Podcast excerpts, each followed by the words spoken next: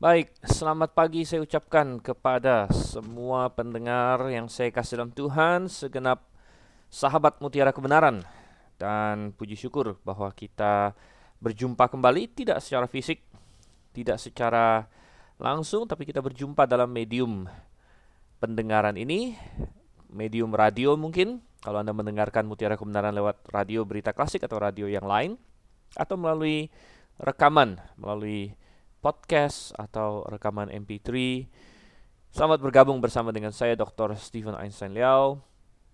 Dan pada hari ini kita akan kembali melanjutkan pembahasan kita firman Tuhan.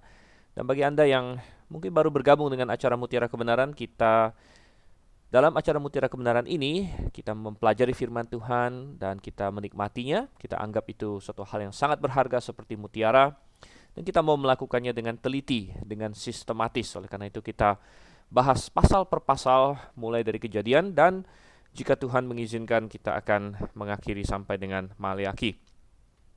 Tentu saya berharap sebelum kita selesai Maleaki Tuhan sudah datang kembali gitu ya. Namun kalau Tuhan belum datang kembali dan Tuhan memberikan kita semua kesempatan, memberikan kesehatan dan lain sebagainya, maka kita berencana untuk menyelesaikan sampai dengan Maleaki. Tentu semua itu dengan kasih karunia dan kekuatan dari Tuhan. Uh, kita mau masuk ke dalam ulangan pasal 32 pada hari ini hampir selesai. Ini saya perkirakan adalah sesi kedua terakhir untuk kitab ulangan. Dan saudara yang kasih Tuhan, mari kita buka Alkitab kita bersama. Ulangan pasal yang ke-32. Saya harap Anda bisa membuka Alkitab bersama dengan saya. Oke. Sebelum kita membacanya, kita akan berdoa terlebih dahulu. Bapa yang di surga, Bapa yang kami sungguh kasihi karena Engkau telah terlebih dahulu mengasihi kami. Yang kami kenal karena Engkau terlebih dahulu datang untuk menyelamatkan kami yaitu dengan cara mengutus Sang Putra yaitu Yesus Kristus. Bapa kami yang sudah diselamatkan, sudah mengenal Engkau. Kami rindu untuk mengenal Engkau lebih dalam lagi melalui firman-Mu. Dan terbuka di depan kami hari ini adalah sebagian dari firman-Mu di dalam kitab ulangan yang akan kami pelajari. Engkau yang kira menolong Tuhan. Supaya kami dapat memahaminya, kami dapat mengertinya, kami dapat melakukannya. Pimpin kami Tuhan, kami berdoa dalam nama Yesus Kristus. Amin. Oke, ulangan pasal yang ke-32 Judulnya adalah Nyanyian Musa dan total ada cukup panjang nih. 52 ayat. Dan di sesi sebelumnya saya sudah menjelaskan bahwa di pasal 31, ulangan pasal 31 ini Musa sudah bersiap-siap untuk memberikan suatu nyanyian. Dan itu sudah kita bahas.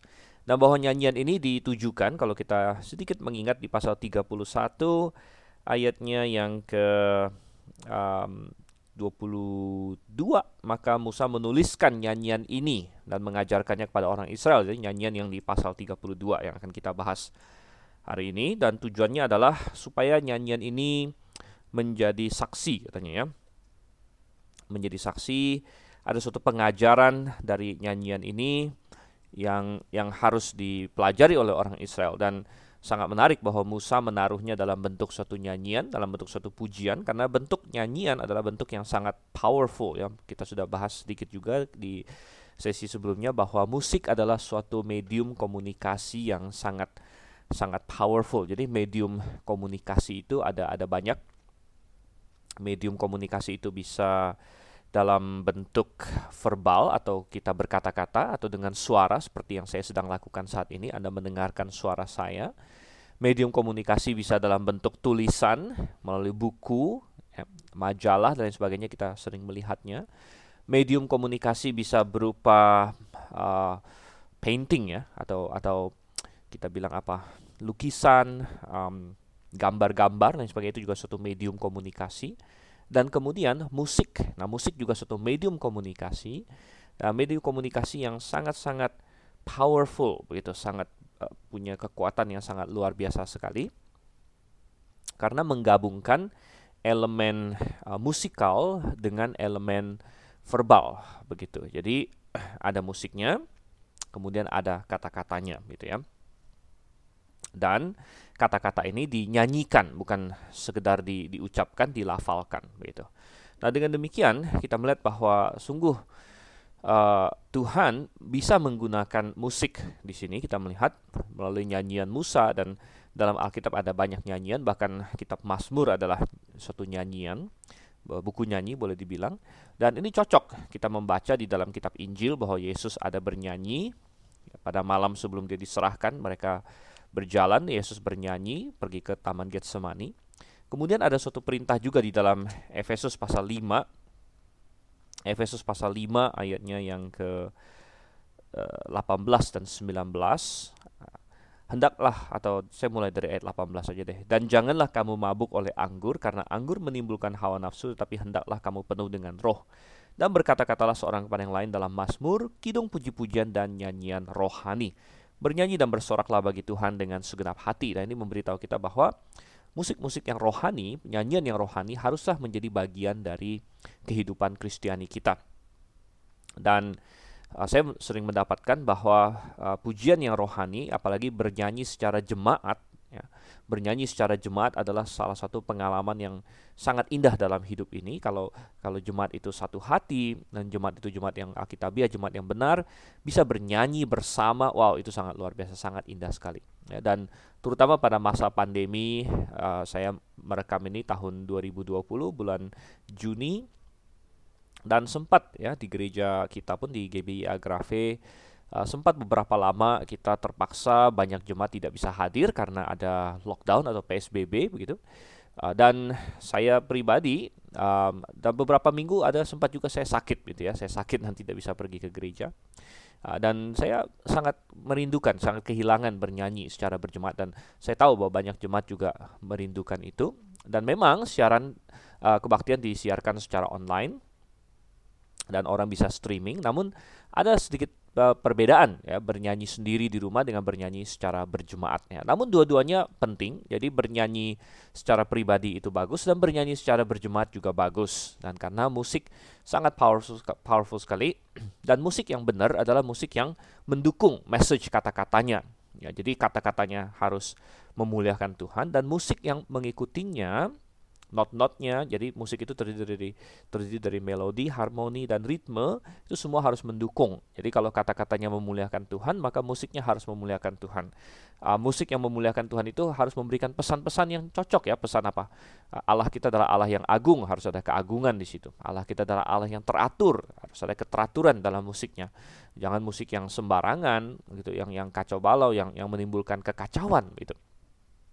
Uh, Allah kita adalah Allah yang uh, kudus ya harus ada kekudusan di dalam musiknya bukan musik yang uh, nakal musik yang nakal musik yang uh, menyerukan percabulan atau atau hal-hal seperti itu pemberontakan ya tidak ya. Jadi musiknya harus harus cocok. Nah tentu iblis juga tahu bahwa musik adalah suatu medium yang sangat powerful sangat berkuasa. Oleh karena itu iblis juga tidak tidak henti-hentinya mencoba merongrong dan iblis pasti punya versi musik dia sendiri begitu. Dia dia mengkorupkan semua yang baik yang Tuhan ciptakan dan kalau tadi di Efesus 5 ayat 19 kita ada membaca tentang nyanyian rohani, maka kalau ada nyanyian yang rohani maka pasti ada lawannya. Ya, apa itu lawan rohani? Lawan rohani bisa kita sebut misalnya duniawi, duniawi atau atau kedagingan ya. Nah, itu adalah lawan dari nyanyian rohani ada nyanyian duniawi, nyanyian yang kedagingan. Yaitu nyanyian-nyanyian yang uh, mengedepankan the flesh atau daging kita, ya, memuaskan hawa nafsu kita dan banyak sekali lagu-lagu dunia seperti itu gayanya yaitu rock and roll misalnya, ya rock and roll dan semua turunannya. Ya, jadi dengan ritme yang uh, menekankan backbeat atau offbeat, uh, rock and roll memberikan suatu pesan, ya pesan pemberontakan, pesan ketidakteraturan, pesan kekacauan, uh, pesan percabulan sudah Tuhan. Jadi para musisi rock uh, tidak malu-malu untuk mengakui bahwa musik mereka adalah tentang tentang seks, tentang pemberontakan. Ya, jadi itu bukan hanya sekedar kata-katanya saja, tapi musik di baliknya juga. Dan uh, sayang sekali hari ini kita melihat bahwa banyak orang Kristen yang uh, tidak tidak awas ya, dan dan termakan oleh uh, tipu musyiat iblis sehingga mereka apa yang mereka lakukan ya mereka mengadopsi musik-musik dunia ini uh, masuk ke dalam gereja Jadi mereka mengambil musik rock and roll, mengambil musik jazz, mengambil musik country, mengambil musik-musik semua turunan itu blues, bahkan belakangan sampai ke rap dan lain sebagainya, metal dan lain sebagainya. Lalu mereka menyandingkan gaya-gaya musik ini disandingkan dengan kata-kata atau lirik yang uh, dalam tanda kutip Kristiani gitu ya. Jadi uh, jadi ngerok ngerok tentang Yesus ya atau atau uh, bikin lagu jazz tentang tentang Yesus dan sebagainya ya. Dan sekilas tampak seolah-olahnya wah bagus dong berarti kita um, menggunakan musik-musik dunia untuk uh, kita pakaikan kata-kata Kristen bukankah itu bagus? Namun sebenarnya tidak sebenarnya Tuhan karena sekali lagi yang terjadi adalah dalam situasi seperti itu liriknya ngomongin tentang Tuhan Yesus atau tentang hal rohani tapi musiknya memberikan pesan yang 180 derajat berbeda gitu ya. Musiknya uh, dengan gaya rock, gaya blues, gaya jazz segala macam mengedepankan kenakalan, pemberontakan, percabulan, uh, keisengan uh, yang bertentangan dengan apa yang mau kita sampaikan kepada Tuhan ya, suatu pesan uh, penyembahan yang penuh dengan penyerahan diri, uh, penuh dengan ketaatan. Ketaatan itu kan berarti lawan dari pemberontakan ya, sedangkan rock and roll pesannya adalah pemberontakan. Ya, dan uh, kekudusan ya sedangkan rock and roll adalah percabulan Tuhan. Jadi uh, musiknya memberikan satu pesan, liriknya seolah-olah memberikan pesan yang lain sehingga tabrak Tuhan. Tabrak ya. Dan ini bukan sesuatu yang minor, ini bukan sesuatu yang uh, orang berkata yang penting kamu fokus ke kata-katanya aja lah nggak usah peduli musiknya. Tapi tidak bisa tidak bisa. Kalau kita fokus ke kata-kata saja nggak peduli musik itu bukan musik lagi namanya itu mungkin berpuisi itu mungkin deklamasi ya itu mungkin anda khotbah nah itu nggak ada memang nggak ada musiknya gitu. Tapi kalau anda sudah sandingkan itu dengan musik maka pesannya sudah berbaur menjadi satu. Sudah campur aduk menjadi satu ya. Dan itu penting ya. Misalnya kalau misalnya saya berkhotbah saya mengkhotbahkan sesuatu yang sangat serius misalnya eh, dan biasa kalau saya khotbah tentu saya kalau di gereja berkhotbah saya memakai baju yang sangat formal ya. Saya memakai baju apa? Saya pakai jas biasanya. Pakai jas, pakai uh, sepatu pantofel, pakai uh, dasi, ya. Dan itu saya biasa berkhotbah demikian. Kenapa? Karena saya uh, memberikan suatu pesan. Jadi berpakaian juga suatu pesan, gitu. Memberikan pesan bahwa uh, ini serius, ini adalah sesuatu yang uh, suatu acara yang serius, yang agung, kebaktian kita acara yang agung begitu. Anda bisa bayangkan kalau saya berkhotbah, tapi saya tidak pakai jas saya, saya pakai baju badut misalnya. Lalu saya didandanin seperti badut. Ya, saya didandanin seperti badut. Saya dikasih bedak putih-putih, ya, mukanya bajunya baju badut, saya dipasangin uh, hidung merah buatan yang yang yang bulat seperti itu. Saya pakai wig dengan rambut yang kribo dan sebagainya. dan pesan apa yang mau saya sampaikan di situ? Ya, badut ini kan sudah tampang badut seperti ini ini sudah teridentifikasi dan memang sengaja didesain untuk memberikan pesan sesuatu yang lucu, sesuatu yang tidak serius, sesuatu yang main-main, ya sesuatu yang uh, silly begitu, uh, silly, ridiculous ya konyol uh, untuk mengentertain saja begitu ya. Itu, itu memang baju badut itu didesain untuk menyampaikan pesan itu. Gitu ya. Makanya dia warna-warni dengan dengan gaya yang berlebihan dan lain sebagainya. Dan kalau saya memakai baju badut ya dengan segala dandanannya, lalu saya khotbah, tidak peduli saya berapa serius pun berkhotbah, ya, tidak peduli suara saya begitu, wah kayak serius banget. Namun orang yang menyaksikan, ya orang yang menyaksikan apa yang akan dia tangkap, ya maka keseriusan uh, isi khotbah saya terhantam atau terhilangkan oleh uh, media visual yaitu cara saya berpakaian yang yang yang menghancurkan semua pesan yang yang yang lain yang saya mau sampaikan gitu. Jadi bertentangan gitu ya. Nah, demikian juga Anda boleh membuat lagu, Anda kutip Alkitab. Ya, Anda Anda ambil ayat dalam Alkitab, tapi Anda pasangkan dengan musik yang duniawi, Anda pasangkan dengan musik yang duniawi, Anda kasih uh, lirik yang dari Alkitab katakanlah, Alkitab kan nggak mungkin salah gitu kan tapi Anda sandingkan dengan musik yang duniawi, dengan rock and roll, dengan rap, dengan dangdut misalnya. Ya, musik dangdut itu apa? Ya ini khas Indonesia ya dangdut itu dan orang Indonesia tahu dangdut itu kan uh, pesannya adalah pesan percabulan, saudara. Ya, sesuatu yang tidak kudus ya untuk genit-genitan dan lain sebagainya. Apakah itu pesan yang mau kita sampaikan? Lalu kita gabungkan dengan dengan ayat Alkitab, maka tabrak semua, tabrak semua. Dan akhirnya uh, musik itu malah uh, menyusup begitu. Jadi akhirnya yang yang lebih kuat malah musiknya bukan kata-katanya dan menghancurkan. Gitu.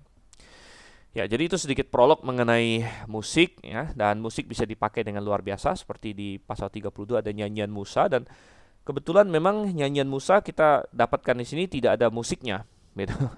Jadi kita sudah tidak tahu cara lagunya dilantunkan pada waktu itu namun kata-katanya ada pada kitab gitu ya. Jadi kita tidak tahu musiknya lagi.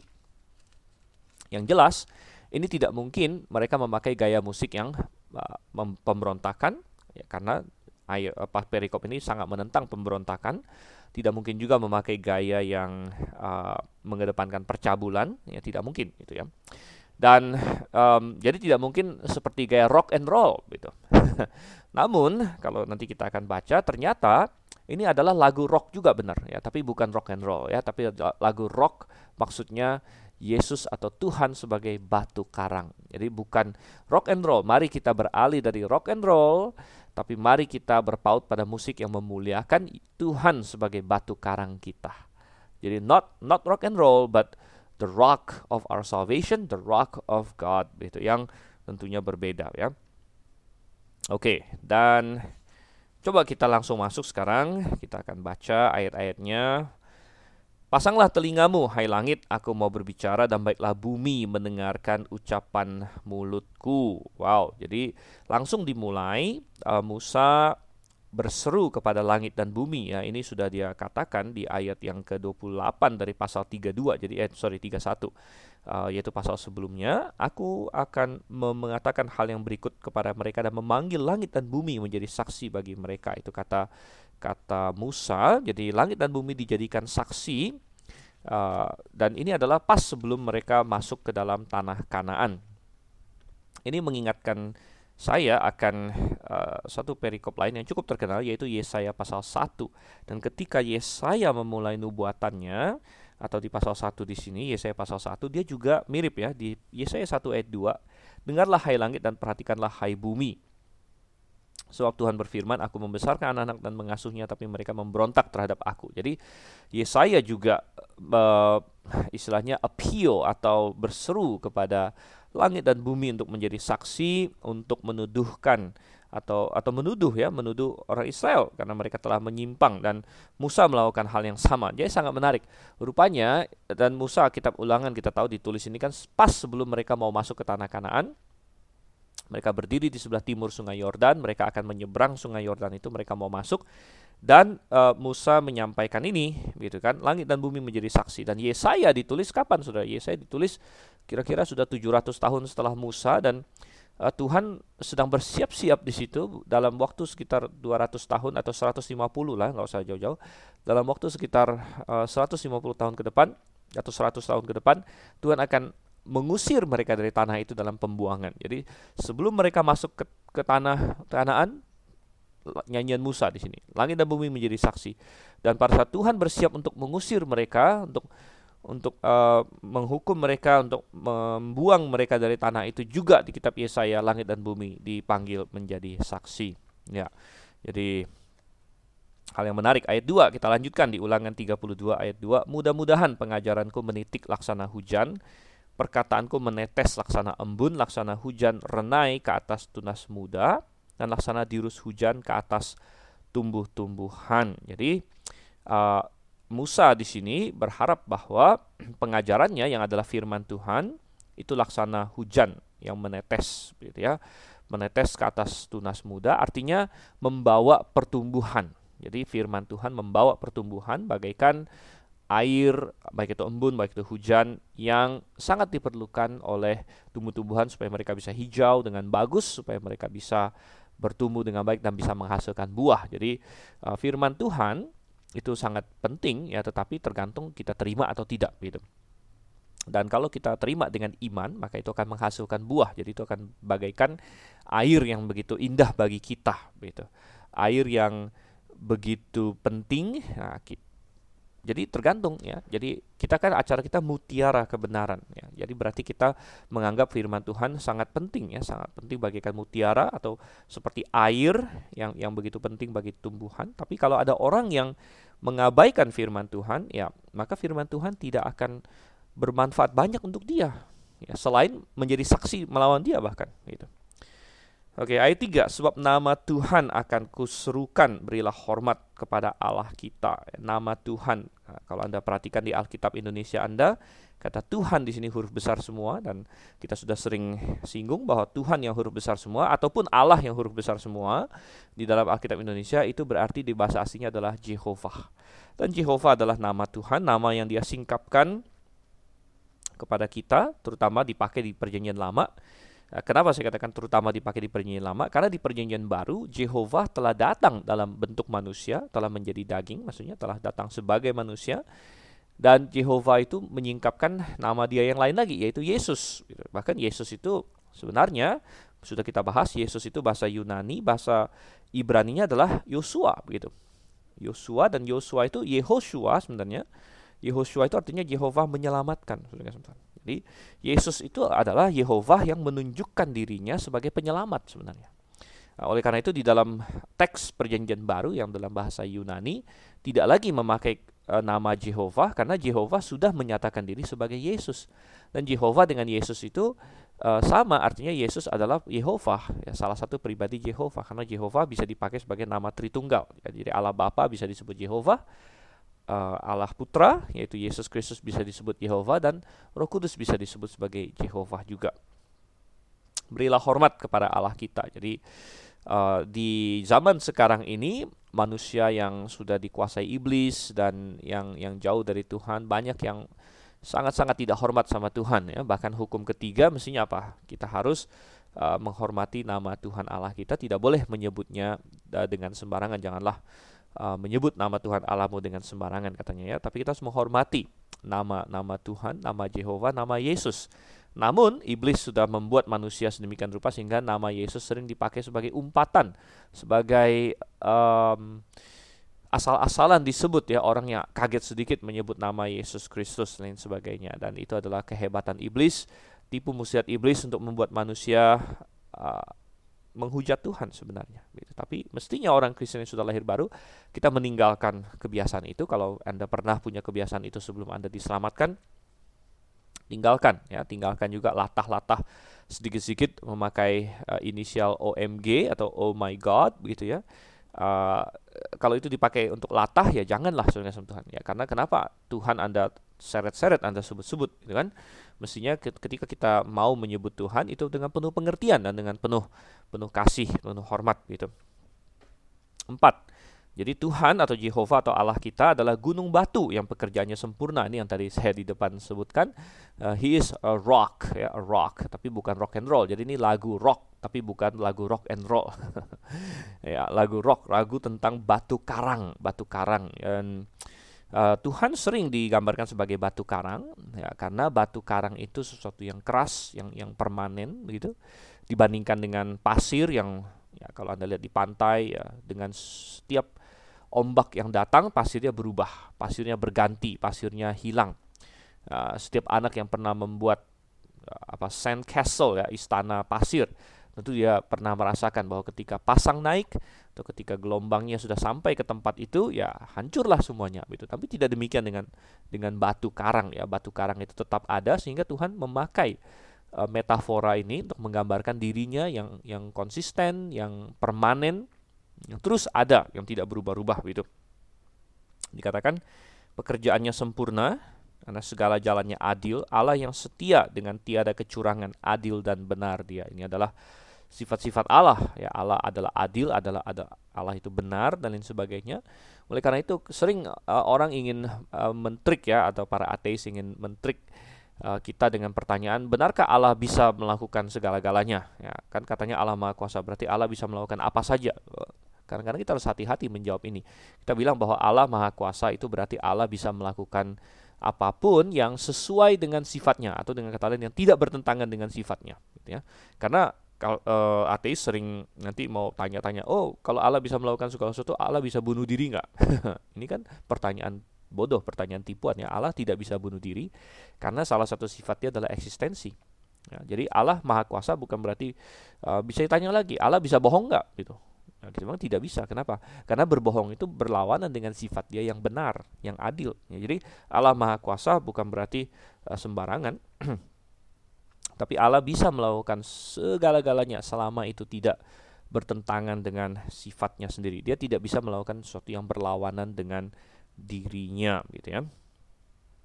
Oke, lalu ayat 5. Kembali ke ulangan 32. Berlaku busuk terhadap dia mereka yang bukan lagi anak-anaknya yang merupakan noda suatu angkatan yang bengkok dan berbelit-belit yang belat-belit sorry ya jadi eh, kontras dengan Tuhan adalah manusia ya manusia uh, Tuhan itu benar Tuhan itu batu karang tapi manusia itu belat-belit angkatan yang bengkok dan kita berlaku busuk ya kita tidak setia tidak setia terhadap diri kita sendiri tidak setia kepada orang lain tidak setia kepada Tuhan yang sering terjadi dan disebut mereka yang bukan lagi anak-anaknya. Jadi dalam pengertian tertentu semua manusia itu anak Tuhan dalam pengertian tertentu karena kita ini ciptaan Tuhan. Ya, makanya Adam di dalam Lukas uh, pasal 3 juga disebut anak Allah begitu. Ya, Adam itu anak Allah. Namun manusia yang kemudian meninggalkan Tuhan, mereka jatuh dalam dosa, kehilangan kemuliaan Allah dan lain sebagainya.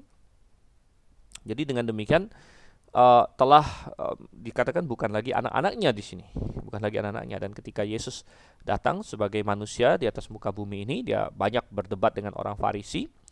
Orang Farisi sangat sangat bangga, wah kami ini anak Abraham, anak Abraham. Tapi Yesus bilang kalau kamu benar anak Abraham, kamu akan mengasihi aku begitu. Bahkan mereka mengklaim kami ini anak-anak Allah katanya. Boleh baca di Yohanes Yohanes 7, eh, Yohanes 8. Terutama Yohanes 8 ya uh, dan mereka mengklaim hal, hal seperti itu, ya. Tapi Tuhan Yesus berkata, kalau kamu anak Allah, kamu akan mengasihi aku karena aku adalah putra Allah begitu. Uh, tapi Yesus menuding mereka dengan tegas berkata, kamu adalah anak iblis, ya anak iblis dan iblis adalah bapakmu karena iblis adalah pembohong dari mulanya begitu. Oke, dan ayat 6 kita lanjut ulangan 32 ayat 6. Demikianlah engkau mengadakan pembalasan terhadap Tuhan, hai bangsa yang bebal dan tidak bijaksana, Bukankah ia Bapakmu yang mencipta engkau, yang menjadikan dan menegakkan engkau? Jadi sekali lagi, dalam pengertian tertentu, manusia itu memang anak Allah. Allah itu Bapak karena dia pencipta kita semua. Namun, ya manusia malah tidak memuliakan Tuhan itu. Jadi uh, membalas kebaikan Tuhan dengan pemberontakan gitu ya. Dan kemudian ayat 7 di sini ayat 7 dimulai uh, sampai dengan ayat 14 ayat 7 sampai 14 menggambarkan uh, kebaikan Tuhan ya terutama bagi Israel uh, dan kita bisa juga menerapkannya bahwa Tuhan baik kepada kita ya, dalam dalam cara dia sendiri ya. Uh, coba kita lihat ya. Tujuh, ingatlah kepada zaman dahulu kala, perhatikanlah tahun-tahun keturunan yang lalu dan kita harus ingat bahwa um, lagu ini dimaksudkan untuk dinyanyikan sampai kepada keturunan-keturunan yang akan datang. Jadi bukan hanya diajarkan untuk generasinya Musa atau generasinya Yosua. Ini lagu ini harusnya diturunkan generasi ke generasi, generasi ke generasi. Jadi uh, nanti entah berapa generasi ke depan, entah 10 generasi ke depan atau atau 5 generasi ke depan atau berapapun generasi ke depan, mereka bisa mengilas balik apa yang telah Tuhan lakukan gitu ya. Jadi Perhatikanlah tahun-tahun keturunan yang lalu, tanyakanlah kepada ayahmu, maka ia memberitahukannya kepadamu, kepada para tua-tuamu, maka mereka mengatakannya kepadamu. Ketika Sang Maha Tinggi membagi-bagikan milik pusaka kepada bangsa-bangsa, ketika ia memisah-misah anak manusia, maka ia menetapkan wilayah bangsa-bangsa menurut bilangan anak-anak Israel. Dan ini sungguh menarik uh, ayat yang satu ini, bahwa Tuhan menetapkan wilayah bangsa-bangsa menurut bilangan anak-anak Israel begitu. Wow, um, ya memang kita percaya bahwa Tuhan kan berdaulat. Artinya Tuhan mengizinkan dan Tuhanlah yang mengizinkan ada bangsa-bangsa berbagai bangsa bangkit dan dan kalah dan lain sebagainya. Dan pelajaran ini sangat jelas sekali dalam kitab-kitab ya. Salah satu yang sangat jelas adalah kitab Daniel dan dalam kitab Daniel walaupun Israel sudah dikalahkan namun Tuhan mengingatkan Nebukadnezar, eh bukan karena kamu hebat, tapi karena aku ya, aku yang mengizinkan kamu bangkit dan sebagainya. Dan bahkan Tuhan sengaja kasih tahu Nebukadnezar bahwa, eh aku akan kasih tahu kamu ya, habis kamu nanti ada negara apa lagi. Nah, jadi Nebukadnezar mimpi, dia lihat patung yang sangat besar dengan kepala emas. Nah itu kamu, Tuhan bilang, itu kamu Nebukadnezar, itu Babel. tapi kemudian kamu akan berlalu dan kamu akan digantikan oleh negara lain. Ada dada yang dari perak, media Persia, yang lalu digantikan oleh perut tembaga yaitu Yunani dengan Alexander Agung, digantikan oleh paha atau kaki yang dari dari besi yaitu uh, kerajaan Romawi. Jadi Tuhan berdaulat atas semua itu. Tuhan menetapkan batas-batas bangsa-bangsa gitu ya. Uh, namun yang sangat menarik adalah Tuhan menetapkan menurut bilangan anak-anak Israel. Jadi kita tidak tahu persis ya pertimbangan Tuhan. Uh, kita tidak dikasih tahu secara persis, namun Tuhan memberikan sedikit hint atau petunjuk bahwa semuanya ada hubungan dengan Tuhan. Gitu. Artinya gini, uh, sorry, semua ada hubungan dengan Israel. Artinya semua yang terjadi di dunia ini walaupun kelihatannya tidak tidak saling berhubungan sebenarnya ada hubungannya begitu ada hubungannya jadi secara misterius Tuhan bekerja dan kadang-kadang kita tidak tahu mengapa kadang-kadang kita tidak tahu tapi sebenarnya di di di, di dari pihak Tuhan dari perspektif Tuhan semua ada ada blueprint ada cetak biru yang jelas ya dan yang baru akan kita mungkin uh, apresiasi dengan sepenuhnya di dalam kekekalan nanti gitu ya. Tapi ini bisa sedikit memberikan petunjuk kepada kita mengapa sampai hari ini ya, masalah Israel di Timur Tengah sana itu itu menyita perhatian seluruh dunia dan itu sudah dinubuatkan juga memang ya. Karena untuk satu ukuran tanah yang tidak terlalu besar tanah Kanaan itu kan ya dari segi wilayah sebenarnya dibilang besar nggak besar besar banget begitu kan? Masih kalah dari Rusia Amerika yang wilayah gede. Bahkan Indonesia pun begitu besar wilayahnya. Tapi satu wilayah yang tidak terlalu besar di Timur Tengah sana yaitu di Kanaan atau yang disebut Palestina hari ini.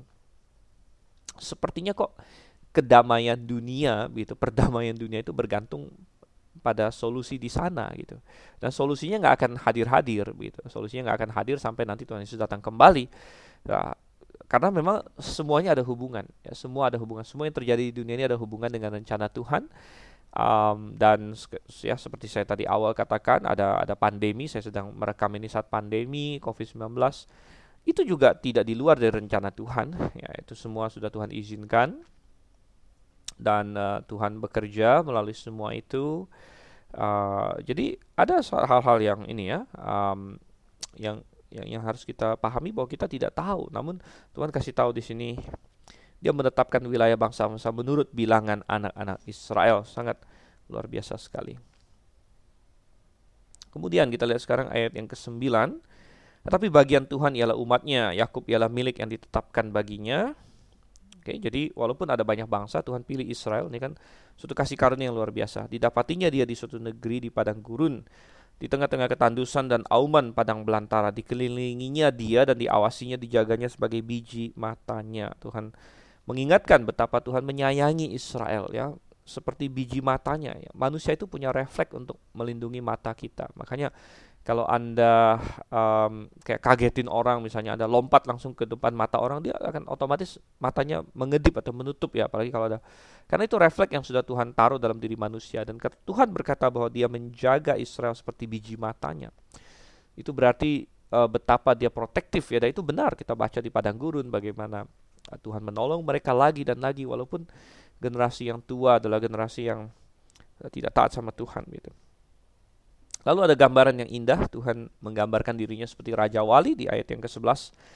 Laksana raja wali menggoyang bangkitkan isi sarangnya melayang-layang di atas anak-anaknya, mengembangkan sayapnya menampung seekor dan mendukungnya di atas kepaknya. Demikianlah Tuhan sendiri menuntun dia dan tidak ada Allah asing menyertai dia.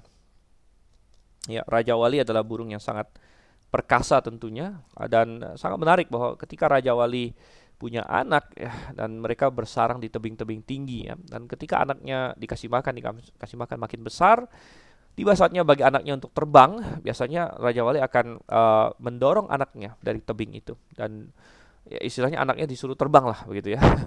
Namun Raja Wali ini rupanya sangat care dengan anaknya. Kalau dilihat satu anaknya didorong keluar jadi jatuh gitu kan dan dia mencoba terbang dan sepertinya dia anak ini belum siap untuk terbang, maka Raja Wali itu akan uh, turun ya, swoop down dan dia akan uh, langsung mendukung anaknya yang yang yang belum bisa terbang itu uh, langsung di, di, ditangkap begitu ditangkap di atas di atas dirinya gitu ya. Jadi mendukung di atas kepaknya di sini. Dan kemudian dia akan bawa balik ke sarang ya berarti anaknya belum cukup besar dia akan kasih makan lagi kasih makan lagi. Sampai dia agak besar lagi kemudian akan didorong lagi begitu didorong untuk terbang ya. Jadi kadang-kadang Tuhan mengizinkan ya ada kesusahan datang dalam hidup kita itu bukan karena Tuhan tidak mengasihi kita. Tapi seperti Raja Wali, Tuhan ingin kita makin dewasa, makin dewasa dalam iman dan segala kesusahan yang kita alami mendewasakan kita Tuhan, membuat kita makin mengerti, makin dekat dengan Tuhan, makin paham firman Tuhan, mendewasakan lah ya, makin tough. Um, dan tapi Tuhan berjanji dia akan selalu ada dan 1 Korintus 10:13 berkata bahwa tidak ada pencobaan yang dia izinkan yang melampaui kekuatan kita gitu ya. Jadi ini janji Tuhan yang sangat luar biasa sekali. Ayat 13. Dibuatnya dia berkendaraan mengatasi bukit-bukit di bumi dan memakan hasil dari ladang. Dibuatnya dia mengisap madu dari bukit batu dan minyak dari gunung batu yang keras. Ya, bayangkan dari gunung batu yang keras bisa ada minyak gitu kan? Ya, air saja bisa Tuhan datangkan dari gunung batu. Ya. Jadi maksudnya Tuhan mampu memberkati bahkan di tengah padang gurun sekalipun. Yang padang gurun itu kan gersang. Kita pikir dari mana? Dari mana bisa datang makanan? Oh ternyata bisa. Tuhan kasih mana. Ya. Ayat 14, dadi dari lembu sapi dan susu kambing domba dengan lemak anak-anak domba dan domba-domba jantan dari basan dan kambing-kambing jantan dengan gandum yang terbaik juga darah buah anggur yang berbuih engkau minum. Jadi ini menggambarkan mereka sudah masuk ke tanah Kanaan. Ya, jadi ingat bahwa uh, ini kan mengacu kepada lagu untuk banyak generasi ke depan gitu ya. Jadi mereka sudah masuk Kanaan dan Tuhan menggambarkan bahwa di dalam Kanaan sana mereka akan sangat diberkati gitu. Bahkan itu dilanjutkan di ayat 15, lalu menjadi gemuklah Yeshurun dan menendang ke belakang, bertambah gemuk engkau, gemdut dan tambun.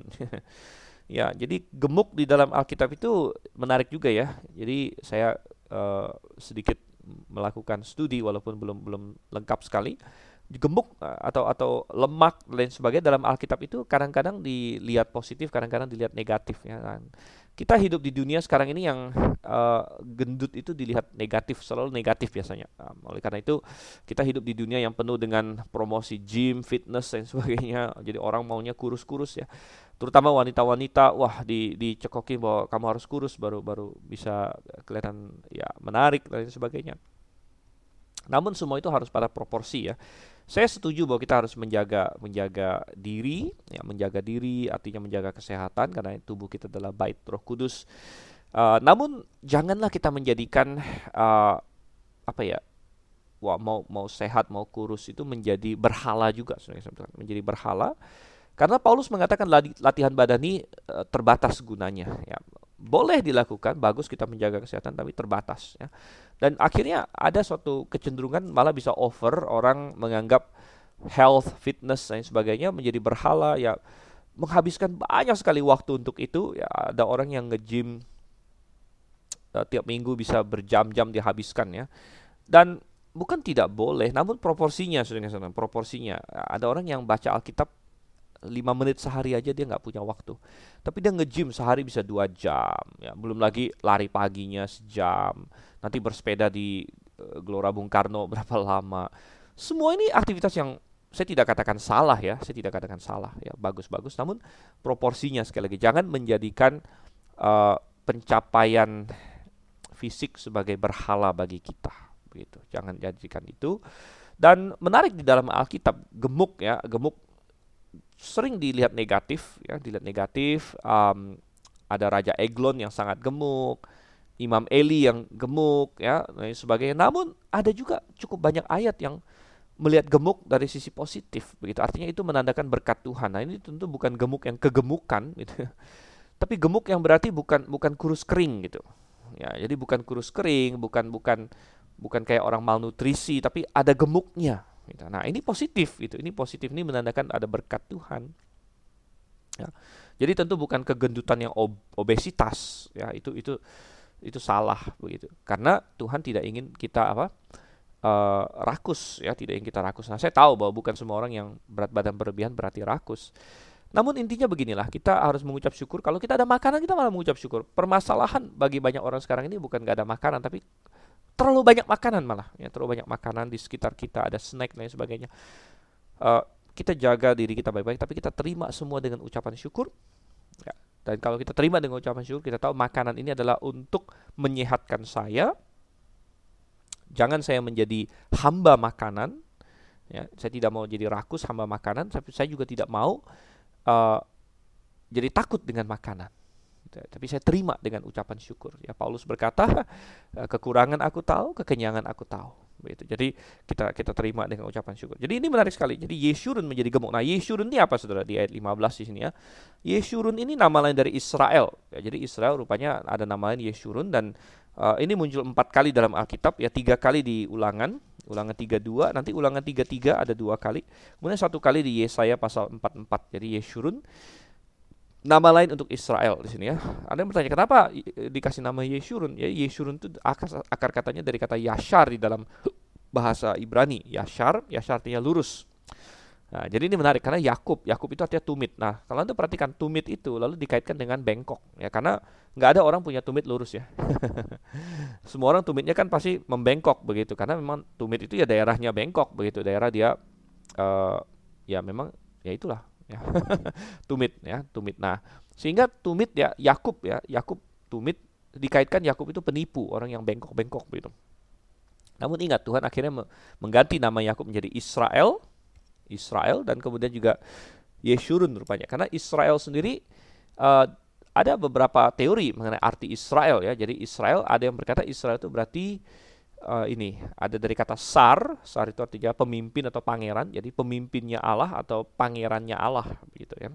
Tapi ada juga yang berkata Israel dari Yasar itu juga, jadi, so, so, jadi artinya uh, lurus begitu, yang lurus, yang lurus milik Allah gitu ya. Jadi sangat menarik. Tapi yang jelas Yesurun di sini nama lain Israel artinya memang yang lurus gitu. Dan Israel diberkati Tuhan, dia menjadi gemuk, ya, masuk ke tanah Kanaan, katanya menjadi gemuk Nah, tetapi permasalahannya adalah sering ketika manusia diberkati oleh Tuhan, dia meninggalkan Allah dikatakan. Dan dia meninggalkan Allah yang telah menjadikan dia. Ia memandang rendah gunung batu keselamatan. Sekali lagi kita ke gunung batu, The Rock ya. Ini adalah lagu The Rock ya. Tapi bukan rock and roll. Ini lagu The Rock, Tuhan sebagai batu karang kita.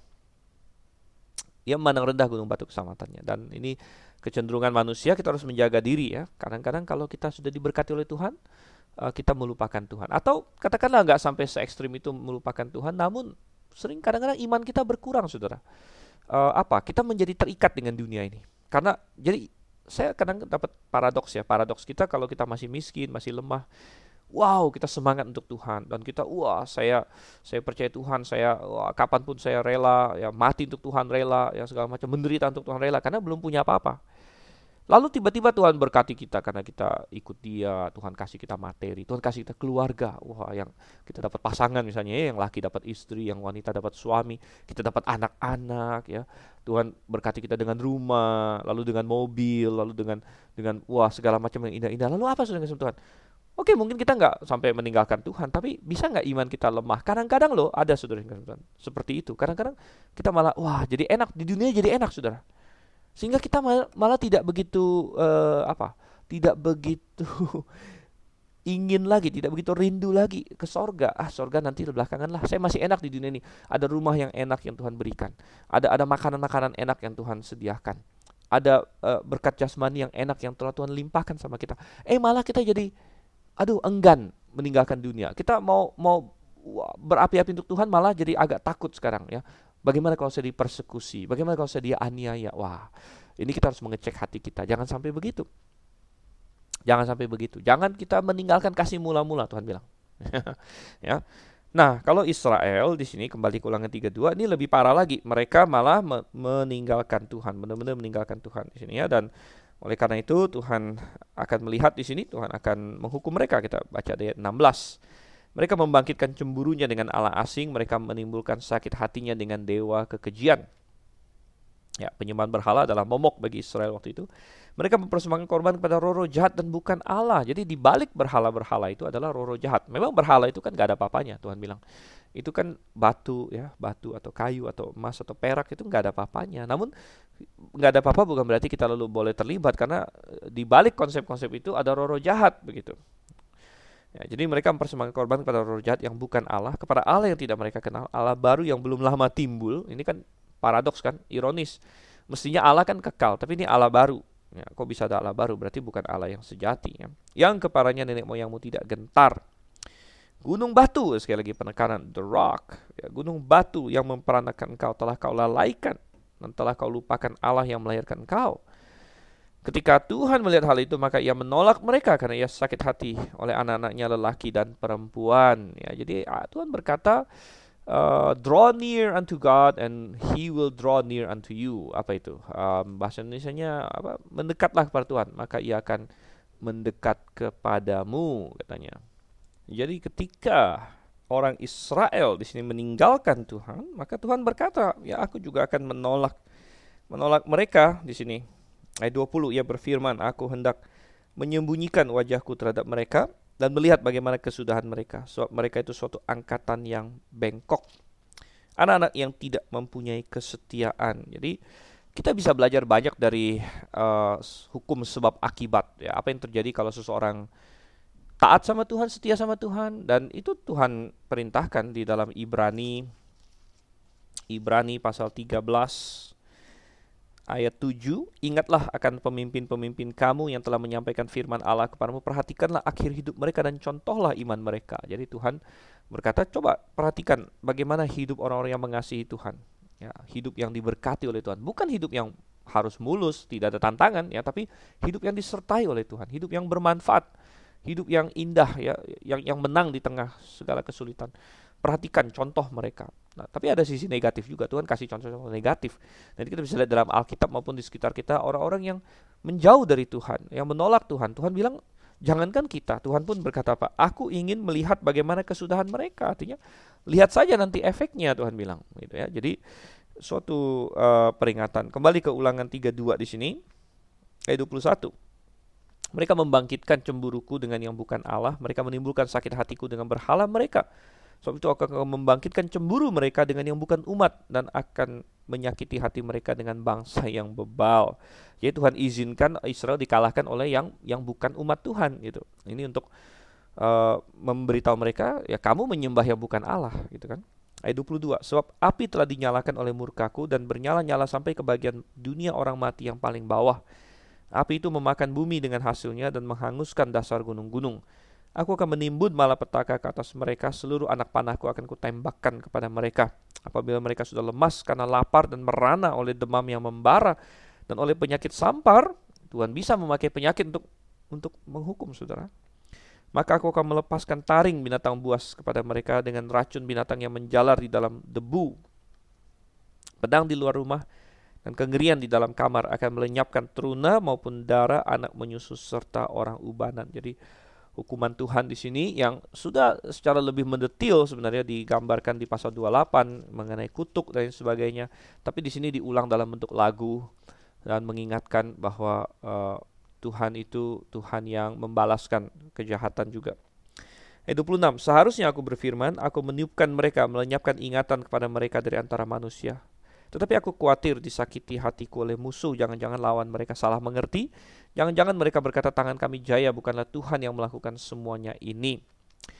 Uh, sebab itu mereka suatu bangsa yang tidak mempunyai pertimbangan dan tidak ada pengertian pada mereka. Sekiranya mereka bijaksana, tentulah mereka mengerti hal ini dan memperhatikan kesudahan mereka. Bagaimana mungkin satu orang dapat mengejar seribu orang dan dua orang dapat membuat lari sepuluh ribu orang. Kalau tidak gunung batu, ya the rock, gunung batu mereka telah menjual mereka dan Tuhan telah menyerahkan mereka. Oke, jadi Tuhan berkata, e, kenapa Tuhan tidak hancurkan Israel sama sekali? Bukan karena kehebatan Israel, tapi ada beberapa hal ya. Satu selalu adalah pertimbangannya adalah Tuhan pada berjanji kepada nenek moyang mereka, gitu ya, yaitu Abraham, Ishak dan Yakub. Tuhan tidak mungkin ingkar janji. Nomor dua, selalu ada remnan, ada sisa, begitu, yang yang beriman, walaupun secara keseluruhan tidak beriman, ada remnan, ada sisa. Dan yang ketiga adalah uh, pertimbangannya adalah kemuliaan Tuhan. Ya, kalau Tuhan menghancurkan Israel sama sekali, Tuhan bilang uh, bangsa-bangsa lain bisa salah salah pengertian. Dia pikir bahwa uh, misalnya uh, Tuhan kalah ya dan sebagainya, Jehovah kalah. Padahal bukan, mestinya Tuhan bilang kalau orang yang punya punya hikmat, mestinya mereka melihat loh kok uh, kok begitu, kok misalnya Israel muncul seribu orang ya, dikalahkan oleh satu orang saja begitu. Dan berarti Tuhan mereka meninggalkan mereka, gunung batu mereka telah meninggalkan mereka dan Sebenarnya Tuhan berjanji sebaliknya, kalau Israel setia, satu orang dari mereka bisa mengalahkan seribu orang musuh. Gitu. Nah ini kan hal yang nggak mungkin sebenarnya. Ini ada di fiksi ya. Kadang-kadang ada film-film kan, film aksi, wah satu orang Rainbow misalnya lawan berapa ratus orang, atau film kungfu ya, um, wah satu orang taktuk taktuk taktuk bisa bisa mengalahkan banyak. Itu semua adalah bohongan, saudara. Namun uh, dalam Tuhan itu Israel bisa gitu mengalahkan satu lawan seribu bahkan ya ingat dalam peristiwa Midian uh, Gideon ya Gideon melawan orang Midian 300 orang bisa mengalahkan 100 ribu orang. Wow ya. Jadi kita melihat di sini um, ya Tuhan berkata mestinya kalian bijaksana melihat apa yang terjadi di situ. Oke kita harus sedikit lebih cepat ya karena waktu kita. Ayat 20 31 sebab sebab bukanlah seperti gunung batu kita gunung batu orang-orang itu musuh kita boleh menjadi hakim Sesungguhnya pohon anggur mereka berasal dari pohon anggur Sodom dan dari kebun-kebun Gomora buah anggur mereka adalah buah anggur yang beracun pahit gugusan-gugusannya. Air anggur mereka adalah racun ular dan bisa ular tedung yang keras ganas. Jadi segala hal yang baik yang mestinya baik malah malah buruk di situ ya. Jadi ini menggambarkan kejahatan yang mengakibatkan Tuhan uh, menolak mereka di sini. Ayat 34, bukankah hal itu tersimpan padaku, termetrai dalam perbandaranku? Hakulah dendam dan pembalasan dan ini akan diulang-ulang dalam Alkitab di Perjanjian Baru juga pembalasan itu hak Tuhan gitu ya. Pada waktu kaki mereka goyang sebab hari bencana bagi mereka telah dekat akan segera datang apa yang telah disediakan bagi mereka. Sebab Tuhan akan memberi keadilan kepada umatnya dan akan merasa sayang kepada hamba-hambanya apabila dilihatnya bahwa kekuatan mereka sudah lenyap dan baik hamba maupun orang merdeka sudah tiada. Jadi ini uh, pertama kita lihat Tuhan baik sama Israel, kemudian ada tema Israel meninggalkan Tuhan, kemudian ada tema Tuhan menghukum Israel, namun sekarang masuk ke tema Tuhan memulihkan Israel, ya memulihkan Israel. Um, jadi kita lihat di sini uh, Tuhan akan sayang kembali kepada hamba-hambanya karena ada remnan, ada sisa yang tetap beriman sama Tuhan. Ayat 37 maka ia akan berfirman, di manakah Allah mereka? Gunung batu tempat mereka berlindung. Yang memakan lemak dari korban sembelian mereka, meminum anggur dari korban curahan mereka. Biarlah mereka bangkit untuk menolong kamu sehingga kamu mendapat perlindungan. Jadi Tuhan mengenyek uh, ilah-ilah palsu, patung-patung palsu yang disembah oleh Israel yang sesat gitu ya. Uh, mana mereka bisa tolong kamu nggak gitu. Ya, ternyata tidak bisa dan mereka akan berseru kembali kepada Tuhan yang benar gitu ya. Ayat 39 di atas sekarang bahwa aku akulah dia tidak ada Allah kecuali aku akulah yang mematikan yang menghidupkan aku telah meremukkan tetapi Akulah yang menyembuhkan. Jadi ada tema kembali Tuhan menyembuhkan atau memulihkan umatnya. Dan seorang pun tidak ada yang dapat melepaskan dari tanganku. Lanjut ayat 40, sesungguhnya aku mengangkat tanganku ke langit dan berfirman, demi aku yang hidup selama-lamanya. Jadi Tuhan tidak bisa bersumpah demi yang lebih besar lagi dari Tuhan sendiri. Maka dia bersumpah demi dirinya sendiri. Gitu kan? Ayat 41, apabila aku mengasah pedangku yang berkilat-kilat dan tanganku memegang penghukuman, maka aku membalas dendam kepada lawanku dan mengadakan pembalasan kepada yang membenci aku. Aku akan membabukkan anak panahku dengan darah dan pedangku akan memakan daging. Darah orang-orang yang mati tertikam dan orang-orang yang tertawan dari kepala-kepala musuh yang berambut panjang. Bersorak-sorailah hai bangsa-bangsa karena umatnya. Jadi pemulihan Israel akan melibatkan juga berkat bagi semua bangsa yang lain. Dan kita tahu ini diajarkan di perjanjian baru bahwa kalau Israel sampai menolak Mesias saja, keselamatan sampai kepada bangsa-bangsa lain. Apalagi Paulus berargumen, kalau Israel suatu hari nanti bertobat dan menerima Mesias mereka, maka kita akan masuk kepada suatu masa keemasan, yaitu masa kerajaan seribu tahun. Jadi ayat 43, bersorak-sorailah hai bangsa-bangsa karena umatnya, sebab ia membalaskan darah hamba-hambanya yang membalas dendam kepada lawan kepada lawannya dan mengadakan pendamaian bagi tanah umatnya. Jadi dari semua uh, nyanyian ini selalu ada pengharapan ya, dan mungkin generasi-generasi yang ke depan akan mengalami masa-masa sulit, masa-masa mereka mengalami semua hukuman ini. Namun selalu ada pengharapan bahwa kalau mereka berbalik sama Tuhan, Tuhan akan memulihkan mereka. Selalu ada pengharapan dan dan ini menjadi sukacita bukan hanya bagi Israel tapi bagi semua bangsa yang lain bahkan.